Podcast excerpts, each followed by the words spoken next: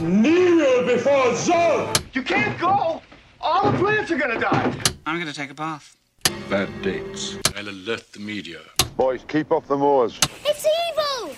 Don't touch it! The name's Pliskin. No war! Hang on!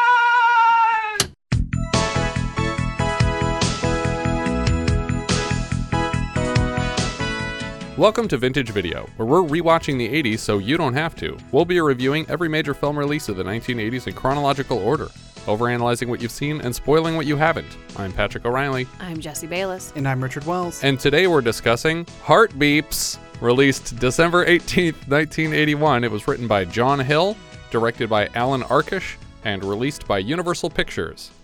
Universal packaged Heartbeeps with a relatively small budget, mostly as a test of Andy Kaufman's profitability as a leading man on the path to greenlighting a film that told the story of Kaufman's famous alter ego Tony Clifton. The script is easy enough to find online if you'd like. The Tony Clifton Story, it's called. I don't know if this film is a good example of your ability to be a leading man. No, because he didn't write it or have anything to do with its creation. He just starred in it because Universal said, do this or you don't get that. Or was even recognizable in any way.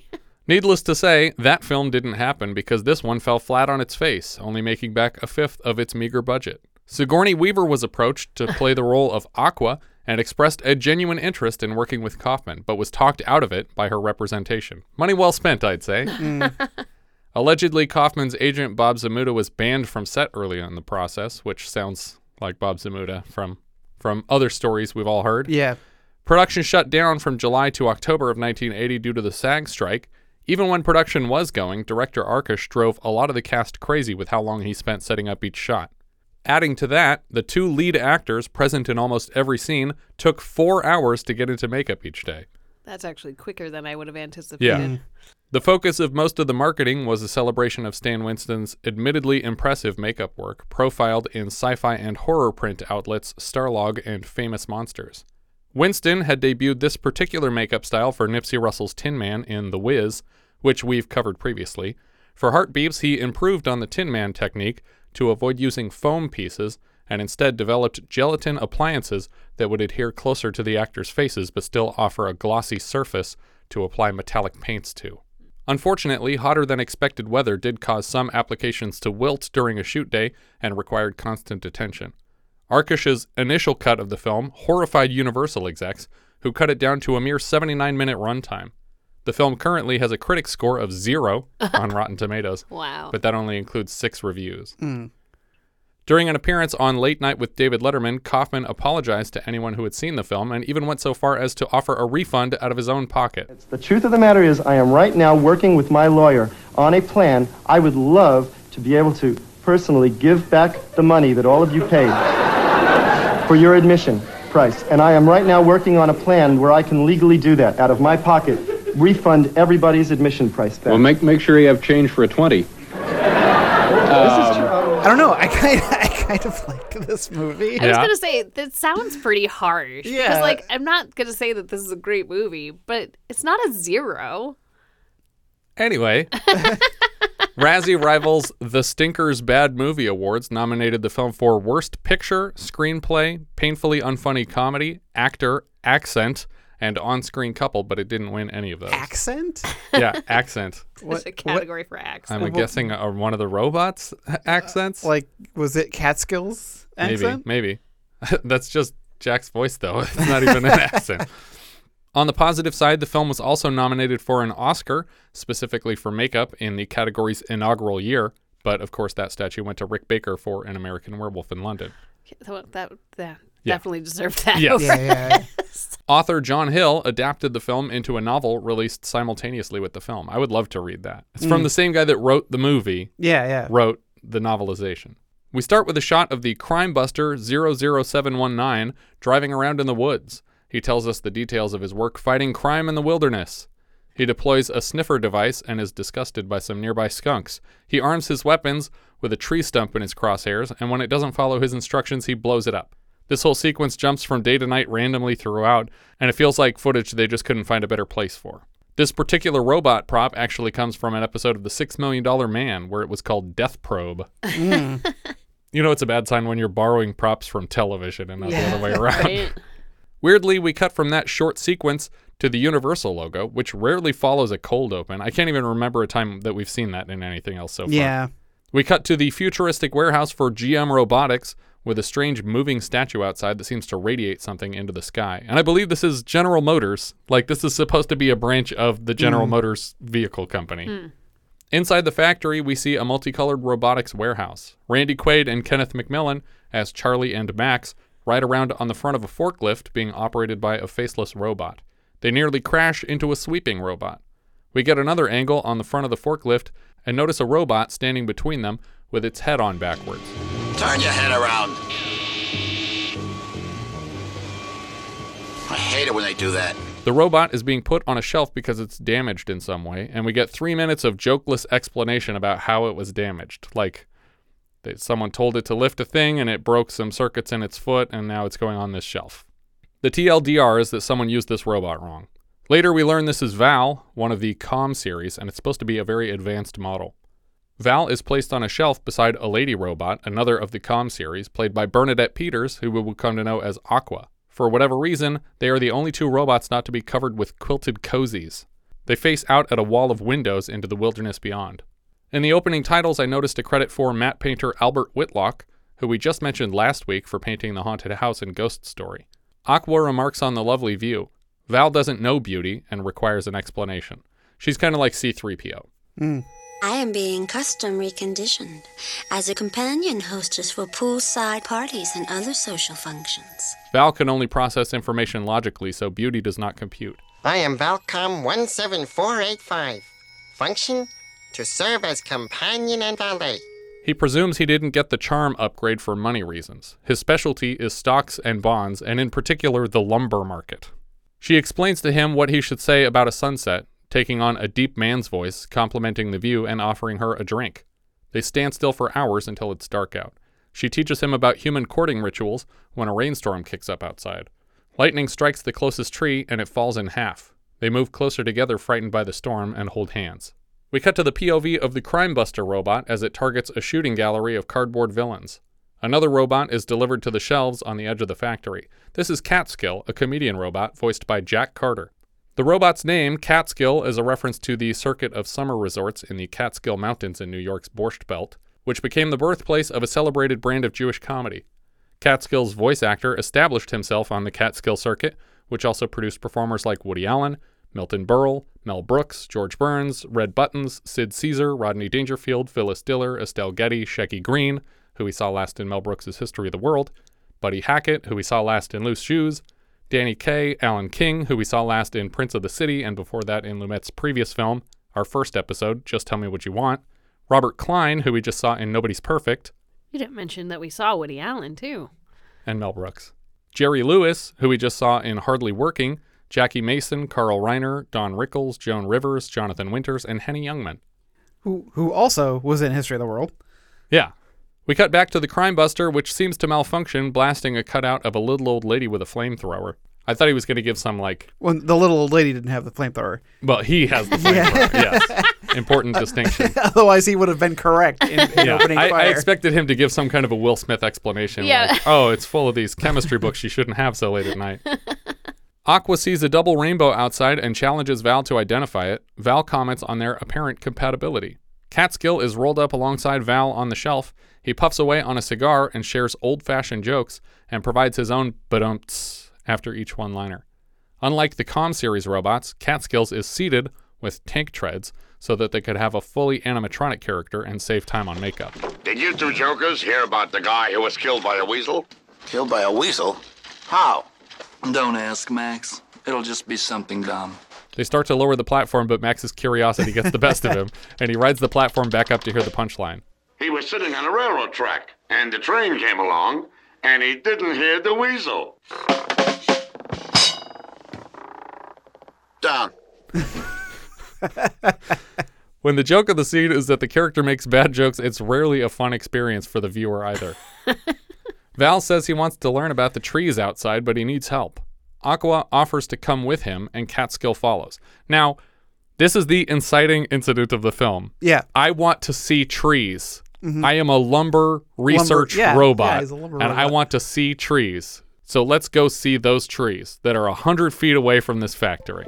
Perhaps this robot also desires to add to his usefulness by directly acquiring data. They try to ask him if he's coming, but Catskill answers exclusively in jokes. We cut to a factory break room where Charlie and Max are sitting across from Dick Miller, who they refer to as Walter. They seem to be gambling, and we see the three robots we've met sneak by in the background. So this is one of the things that happens a lot, where characters will address other characters by their names. But they don't get credited that way. Yeah, they get credited as like Watchman or the boss. And I was like, well, hold on. He called him by that name, but I don't know which character this is in the movie. Yeah. I mean, Dick Miller, I recognize anywhere. Right. And he goes by Walter Paisley in so many things that it's a clear reference to that they're calling him Walter. The robots steal a car. I will operate the vehicle. Do you have the programming to be a driver? Affirmative. In the break room, Walter asks the guys where they moved the robots because they're gone. A man named Robin is furious to learn about the missing robots and orders the men to locate them. He says all this too loudly and too near the Crime Buster robot, which mistakes the conversation as an order and speeds out into the night to find them. Eventually, Val crashes the van they stole, and they're forced to continue on foot or treads. They decide to construct a robot from their supplies in the back of the disabled van for extra company. Weirdly, it sounds like John Williams is recycling notes from the Star Wars theme here in the woods.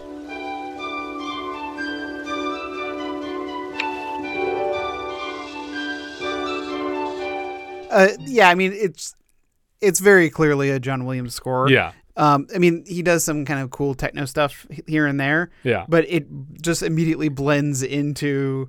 Like, before the music credit, before I even saw it, I was like, well, this took a John Williams-y note. And then it said music by John Williams. Like, oh, well, here we go. The spare parts bot achieves sentience. Just what we need. A walking toaster. Aqua names him Philco. Sometime later, Charlie and Max find the crashed van fully stripped for parts. Now, this Philco robot, they will, moving forward, treat it as sort of a child because they created it together, but also because it's made of spare parts, which children are. Right. I mean, why else would you have children aside from, you know, the extra kidneys and stuff? Yeah. Yeah, in case my knees go bad. Got the kidneys. Right. But down. Val and Aqua talk about God, and I wonder if any of this is even worth transcribing because everything they say seems random and pointless. They're supposed to come out here to observe trees. What are they doing now? Where are they going? What is the mission? Well, I mean, they did make vague references to basically just gathering more data to be better at just their jobs. But don't they also know that they should go back to the factory where they were supposed to get rehabilitated? Well, I think you're thinking about this movie wrong. I definitely am. Because he doesn't want to see trees. He wants to take her on a date. But he doesn't know how to express that. Does he? Yes. Okay. I did not get that. I thought he was just looking at trees because he's a tree robot programmed to look at trees and know about trees. And then they went to look at trees. But they're not even looking at the trees. Yeah, because he just wants to spend time with her. All right. Well, wasn't he doing that on the shelf inside where they could charge their batteries? What is the definition of God? God is an irrational, unknown variable which humans associate with the value judgment known as goodness. Back at the office, the bigwig guy, Robin, says that Babe Aldrin is joining the search with a helicopter, and they'll find those robots soon. Am I supposed to want them to be found or not to be found? Is the factory bad? Do these robots have unrealized goals in the woods? Philco, or Phil, finds a rabbit. That's a scene. We cut to Babe Aldrin's chopper, and she's being played by Kathleen Freeman. Aqua and Val lose track of their friends, but only notice Phil is gone. They're like, hey, where'd Phil go? And it's like, wasn't there another guy with us? Where's that guy? They look for Phil for a long time. Charlie is getting airsick in the helicopter, but he never throws up. This never pays off that he's nauseous up there. The robots find Phil. That's a scene. I feel like Universal put Kaufman in this just because they didn't want to make the Tony Clifton movie. So they were like, here, this is going to fail, and it doesn't cost a lot of money. So you do that. The robots find a cave to sleep in. We need shelter for the night. Do you, though? You seem waterproof. Val hears an animal inside and prepares to reason with it. It throws him out of the cave, and he is damaged in his landing. The bear comes out of the cave to scare them all away, and Val identifies it as a camel. How does the bear throw him out of the cave? Good question. Maybe he just pushed, like, an eject button. Yeah. Phil rolls right up as the bear is growling to the sky, but when the chopper flies by, the bear escapes and fast forwards, spooked by the machinery. The robots hide in the cave and successfully avoid the helicopter crew.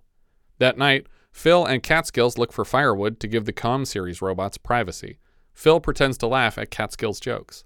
I don't know if he's pretending to laugh. I think he's actually genuinely laughing. You think so? I don't think he understood any of it. And I love his laugh. Like, I think he was adorable, and because he was definitely giving me like Wall-E or definitely or Nepter, if anyone knows Nepter, never-ending pie-throwing robot. What the hell is that from? It's from Adventure Time. Oh, okay. Aqua tries to fix Val that night and offers parts of herself for things that she can't fix. They work to fix each other's pleasure centers when the other robots return and interrupt. They all grab small trees to disguise themselves as they sneak through town in search of more supplies. They find most of what they need in a robotics store, but they're out of energy packs. Phil wants a hat, and everybody tells him he can't have everything he wants, even though they aren't paying for any of this shit. Catskill feels sorry for Phil and steals the hat for him. Yeah, but he also has like a little, he literally has like a meltdown. Like, yeah. He catches fire because he's throwing a tantrum about it. Crime Buster rolls down the street looking for the fugitives and catches them crossing the road despite their tree disguises. They're asked to identify themselves. I am Bushbot 60034. I am Bushbot 60035. Yeah, we're part of the Mobile Decoration Corps. Val goes, yes, good. Catskill asks Crime Buster if his mother had any kids that lived. Did y'all folks have any kids that lived? Do you guys recall the last time we heard this joke? Oh, man. The guy said it to his own brother, so it made less sense. I don't remember this. Gas. Oh, no. The Vespucci Brothers. I've completely blacked that one. Hey. Oh, what, did your mother have any kids that lived, huh? He checks the numbers and determines that these are the criminals. They are lying about their model numbers. He asks them to hold still till 4 a.m. when the police will arrive to arrest them. Val says they can't be criminals because they're robots, and Crime Buster says they can't be robots because they're criminals. We've been given no indication that robots can't break the law. In fact, all we've seen them do is break the law. But they haven't broken the 3 laws. Right. But, yeah, they didn't murder a person. They're not, like, using human heads as disguises, which would be much more gruesome. But harder to disprove that they are who they say they are. Crime Buster is overloaded by the logic problem and short circuits in the road before running away. They notice a party across a lake and decide to crash it, posing as party bots, even though Aqua is a party bot. We see the same shot from earlier of the Crime Buster deploying the sniffer tool, and then he cuts across a lake toward the property. Catskill starts to roast the guests, and they love it.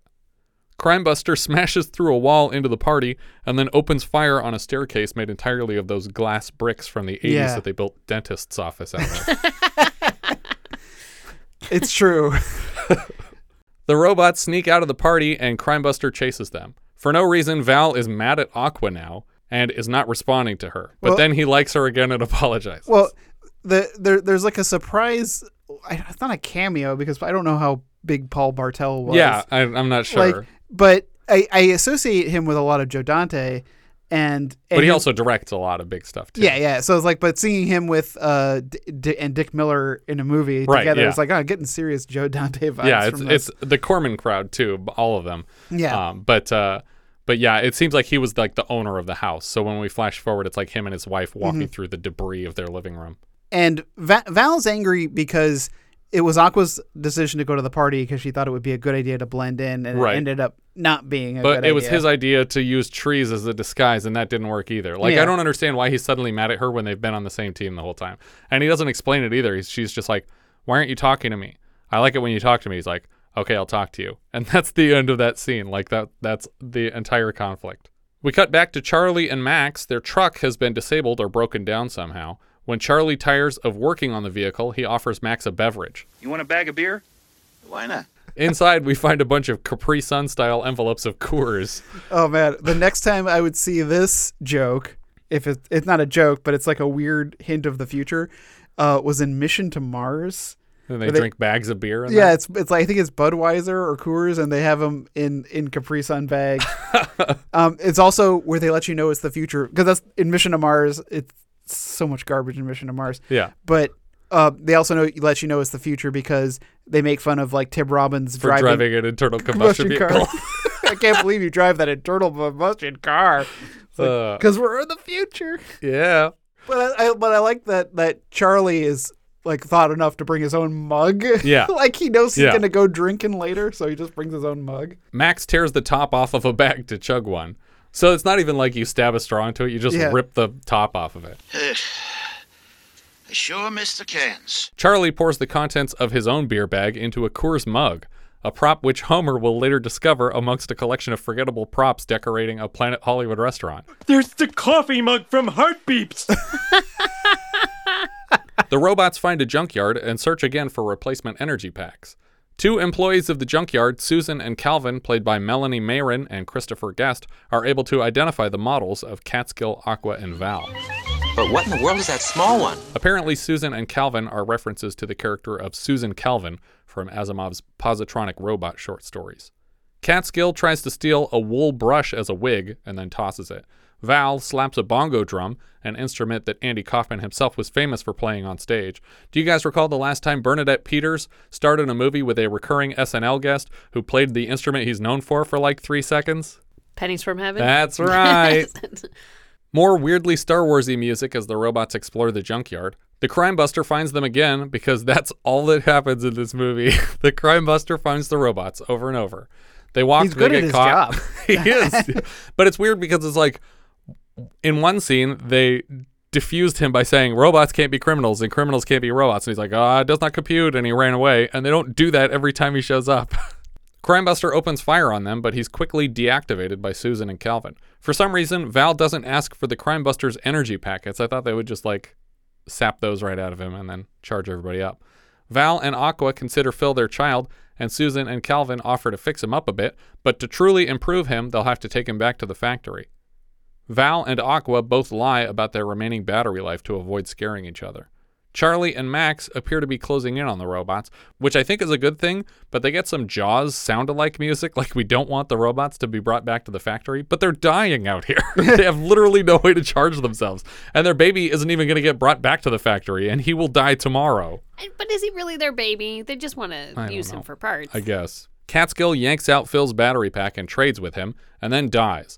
Turns out Catskill was intentionally telling bad jokes to save energy. I don't care enough about any of these characters to care what happens in the rest of the film. I don't even know what any of them want. Charlie and Max find the dead Catskill and then load him up to return to the factory, which is either good or bad. I don't know. Within sight of the factory, Val and Aqua's batteries die. When Val notices that she has shut down, he asks her about love, and then he dies. Phil cries about his dead parents holding hands like statues.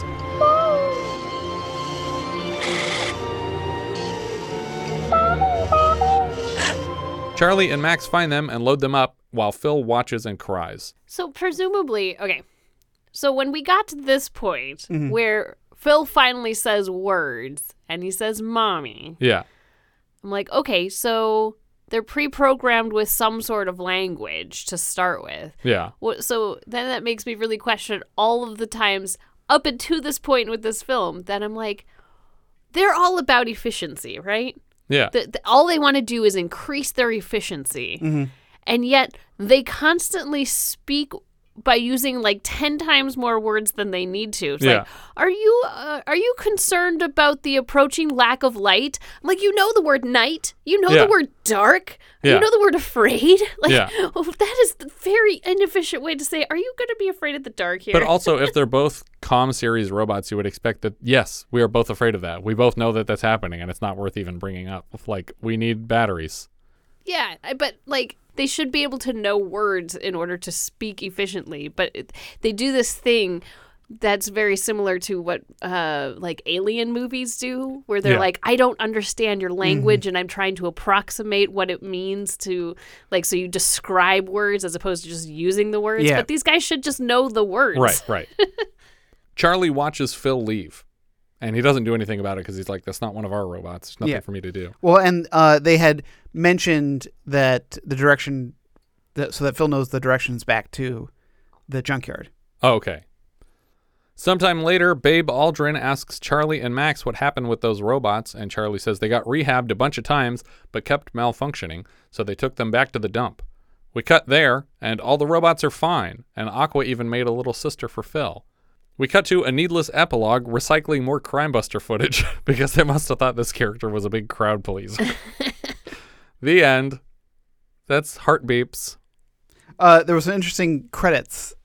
Oh, okay. In the closing credits. I don't know if you know that the Phil's beeps were provided by Jerry Garcia. So apparently he originally spoke exclusively in guitar licks. Oh, that would have been great. And then I read that when Universal did their huge cut down, that they took all of that out and replaced it with cute little beep boop sounds because they wanted to profit off of the R2D2. Oh man, I think stuff. That would have been so great. So in fact, none of his stuff. Jerry Garcia does nothing. Jerry Garcia. Yeah. Oh, that's so upsetting. Yeah. But also, Catskill's jokes were by Henny Youngman. Right. Well, the two of them probably wrote them together. Right. Yeah. But again, I because I love Henny Youngman humor. Yeah.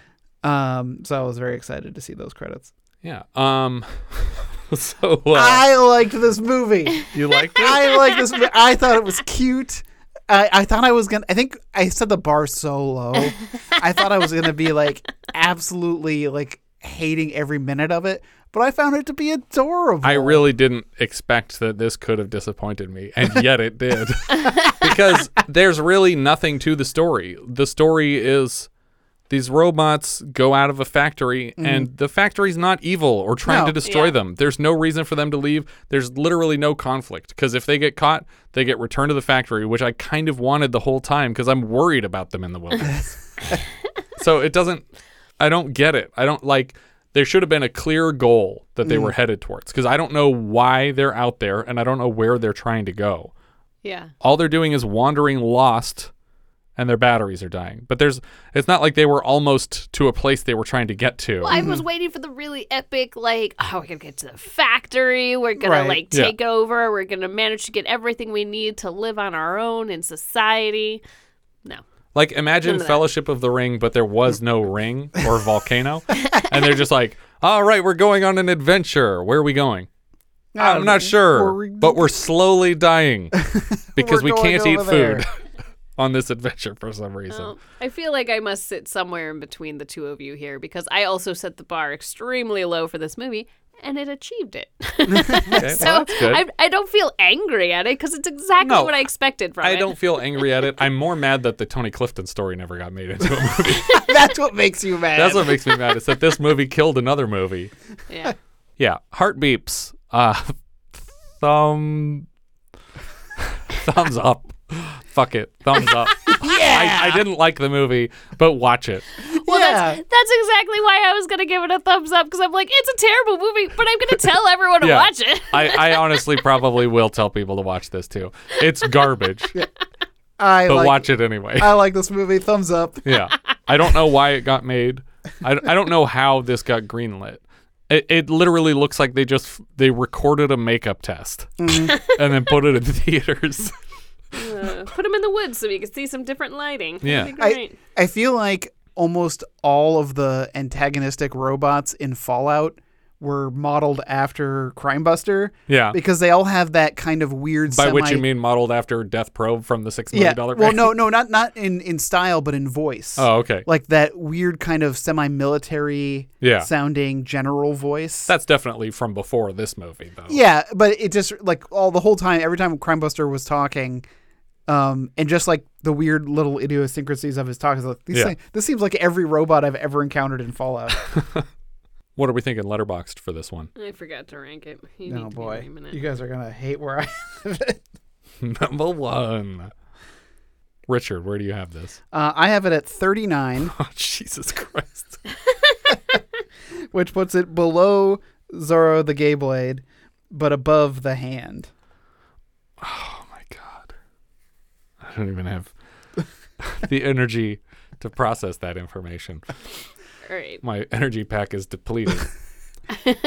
Heartbeeps, I have it in 158, which is under Silence of the North and just above Scream. All right, I have it at 118. It's below The Unseen, but above Continental Divide. And coincidentally, this movie has quite a divide in our interpretations, and it went largely unseen. The director here was Alan Arkish. He previously directed Death Sport and Rock and Roll High School for Roger Corman. After this, he directs Caddyshack 2, classic. He also directed music videos for The Ramones, Dokken, Elvis Costello, and Bette Midler.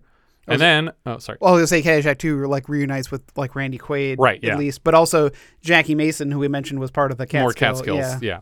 And then mostly TV directing, like the Fame TV series, Moonlighting, Crossing Jordan, and Heroes. I think he actually created Crossing Jordan, which is crazy.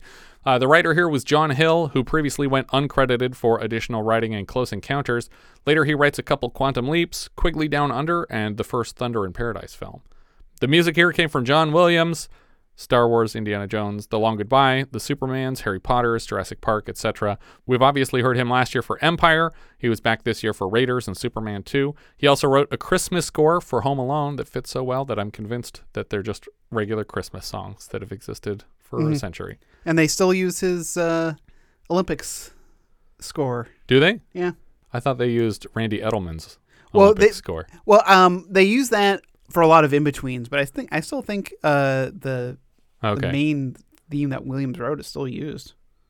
Da da da da da da da da da da da da. I get so excited whenever I watch the Olympics and I hear Briscoe County Junior's theme song. Yeah, it's like I can't believe that they just flat out reused this music for this, but I'm glad they did. Briscoe's turning a profit, people. Yeah. The cinematographer here was Charles Rosher Jr. Before this, he lit Pretty Maids All in a Row and so far on the show, Three Women. Not much I recognized after this except Police Academy 6 and a single episode of Dr. Quinn. Which is 6th Mission to Moscow? That sounds right, yeah. Ugh. His father was Oscar-winning cinematographer Charles Rosher Sr. with a statue from the first Academy Awards for cinematography on Best Picture winner Sunrise, A Song of Two Humans, and another win for The Yearling in 1947 with additional nominations for The Affairs of Cellini, Kismet, Annie Get Your Gun, and Showboat. The editor here was Tina Hirsch. Tina previously cut Macon County Line, Death Race 2000, Eat My Dust, and more American Graffiti. She's back next season cutting Airplane 2 and then Joe Dante's Twilight Zone segment. She follows Dante to Gremlins and Explorers and later cuts Captain Ron, Dante's Peak, and 16 episodes of The West Wing. Andy Kaufman was Val. Before this, he was in God Told Me To and In God We Trust, so this is his first movie that doesn't have God in the title. He's best known for his own abstract comedy routines, the regular character of Latka on Taxi, and a handful of Saturday Night Live appearances. He was famously played by Jim Carrey in Milos Forman's Man on the Moon. He also did a lot of wrestling, specifically challenging women to beat him. He was I think he called himself the intergender wrestling champion of the world because no woman could beat him, except for several women who did beat him. Bernadette Peters played Aqua. We saw her first in The Longest Yard as the warden's secretary and more recently in Pennies from Heaven. She reunited with Steve Martin after The Jerk. She's back next season in Annie, Pink Cadillac, and then she voices Rita on Animaniacs down the line. Randy Quaid played Charlie. He's Cousin Eddie in the National Lampoon Vacation movies. He's Ishmael in Kingpin. Russell, the savior of Earth in Independence Day. We've seen him so far with his brother Dennis in The Long Riders, as Jay, the adult guy with a teenage bride in Foxes, and as the inferior wrestler in Paper Moon. Kenneth McMillan played Max. So far we've seen him in Hide in Plain Sight, Little Miss Marker, Carney, Borderline, Eyewitness, True Confessions, and Whose Life Is It Anyway? He's back later this year in Ragtime, and later shows up in Amadeus, Dune, Cat's Eye, and Armed and Dangerous, among many others. Melanie Mayron played Susan, mostly directing credits, like on the Babysitter's Club film, and later 3 Nash Bridges episodes, a couple Dawson's Creeks, 3 episodes of Greek, 1 episode of Glow, and the 2nd episode of Lincoln Rhyme Hunt for the Bone Collector, created by friend of the show VJ Boyd. Mayron still works often to this day. Christopher Guest played Calvin. He was a director of Waiting for Guffman, Best in Show, A Mighty Wind. Apparently he directed Almost Heroes. I didn't realize that. We saw him last alongside his brother Nicholas in the brother-centric Western The Long Riders last season. Guest also appears in Spinal Tap and Princess Bride. He's SpongeBob's cousin, Stanley SquarePants, on that series. Richard B. Shull played Factory Boss. He was Sugarman in Clute and Dr. Ross in Splash. We saw him previously as Jethro in Holy Moses and more recently as Dr. Daniels, rival of Dr. Stoner, in our Patreon review of Sss. Dick Miller played Factory Watchman, addressed as Walter in the scene. He plays Walter Paisley in a bunch of stuff. He's in almost every Joe Dante movie. He also has a deleted scene in Tarantino's Pulp Fiction that you can find on YouTube where he plays the father of Julius Sweeney's character and the owner of the junkyard that takes the car at the end. Honestly, the scene doesn't quite work, but obviously Dick Miller is magnificent. We've seen him so far in Happy Hooker Goes Hollywood, Used Cars, The Howling, Dr. Heckle and Mr. Hype, and most recently in Smokey Bites the Dust. Kathleen Freeman played a helicopter pilot. She's Sister Mary Stigmata in The Blues Brothers. She's the voice of Mrs. Crackshell on DuckTales. Mm-hmm. She's Microwave Marge in Gremlins 2, and we saw her last as Mrs. Jensen in The Ballad of Cable Hogue. I like her part in Inner Space, where she's part of the reoccurring nightmare of this woman coming up to his check stand. Yeah. But then when she finally does show up, and he thinks she's pulling out a gun, but it's a cigarette lighter that's shaped like a gun, which is still like very inadvisable to do in public. So she's worked with both Quaids then. Mary Warrenov played Party House owner. She was Calamity Jane in Death Race 2000, Miss Tofar in Rock and Roll High School, Audrey White in Night of the Comet, Raquel in Terror Vision, Mary Bland in both Chopping Mall and Eating Raoul. Paul Bartel played the other party guest. He's the director of Death Race 2000, Eating Raoul, and Lust in the Dust, which reunited Tab Hunter and Divine from Polyester. Bartel also appears as an actor in Piranha, Rock and Roll High School, White Dog, Frankenweenie, Chopping Mall, Munchies, Caddyshack 2, and he shows up in Gremlins 2 The New Batch as the owner of the theater. Mm-hmm. Wally Ann Wharton played party guest. She was Debbie in Up in Smoke and then mostly porn after this. Barry Diamond played firing range technician and Catskill performer. This was his first film. Later, he appears in the movie Madness, Bachelor Party, and House Parties 1 and 2. Stephanie Faulkner played firing range technician. We've seen her so far in Virus Day of Resurrection and High Risk. Jeffrey Kramer played party butler robot. His first credit was Hendrix in Jaws, which he reprised on our show in Jaws 2. We saw him more recently as Graham in Halloween 2, and later he's Tozer or Towser in Santa Claus the Movie, and a motorist in Clue. Irene Kagan played Party Maid Robot. She was IMM in Lucas's THX 1138, presumably another robot. David LaBelle played Forklift Driver Robot. He's a stuntman and the son of famous stuntman Gene LaBelle. Jerry Garcia is the voice of Phil, sort of. He was in some cut of this movie.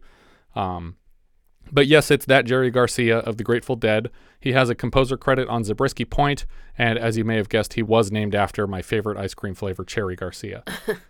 I think he's got a biopic coming starring Jonah Hill. Jack Carter played Catskill, the voice. He's the uncredited police inspector in Trog. He was the mayor in Alligator and the rat vendor in History of the World Part 1. Ron Gans played Crime Buster. He was Freddy in The Gay Deceivers. We've seen him so far in S.O.B. and Hell Knight. And he voices Dragstrip on Transformers and Juggernaut in Pride of the X-Men. I also recognize his voice mostly from first season of TNG. Oh, okay. He was the voice of this sludge monster named Armus. Is that the one that kills... yeah, what's her name? Yeah, I was like, oh, man, that's the voice? Yeah. Oh, he's so horrible. Crosby, right? Denise Crosby? Yeah, Crosby, yeah. All right, I think that's everything for Heartbeeps. If you have any thoughts you'd like to share, you can find all our socials at linktree.com/vintagevideopod. What's that sound? We got one! That's right, it's a new patron, Scott White. As a $5 patron of the show, Scott now has access to 44 full-size 70s reviews and a hand in choosing next month's film. Thank you so much for listening. I hope you'll join us next time when we'll be discussing Neighbors, which IMDb describes like so. A quiet man's peaceful suburban lifestyle is threatened by the new obnoxious couple that moves in next door. We leave you now with the trailer for Neighbors. In a not-too-distant suburb, on a very quiet street. Well, I guess it's about that time. Need any help? Earl Keese, a reserved, hard-working homeowner, sits calmly waiting for his dinner. Little does he know he's about to meet the neighbors. Edith! Someone's moving into the Warren place! So? Funny time to be moving. Ramona. Hello? What can I do for you? The question is, what do you want in return? Is your wife making dinner? Would you like to join us? You go ask your wife if it's okay. Oh, it's no problem, really.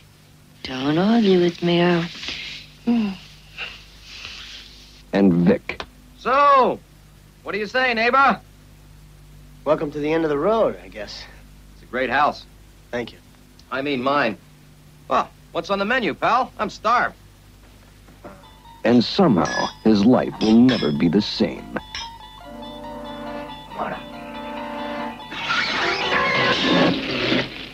Who goes there? Hi, Daryl Keith. Columbia Pictures presents John Belushi. I swear to God, Enid, we may have to move. They're very strange people. Dan Aykroyd. Oh, tasty. They come in 4 flavors. What a great idea. Yeah. Kathy Moriarty. Your left ball in the corner pocket.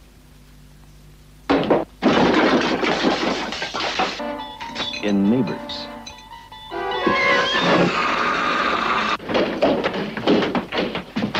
Lock the doors. Hey, Earl. You go to hell. You're not getting back in here. They're coming your way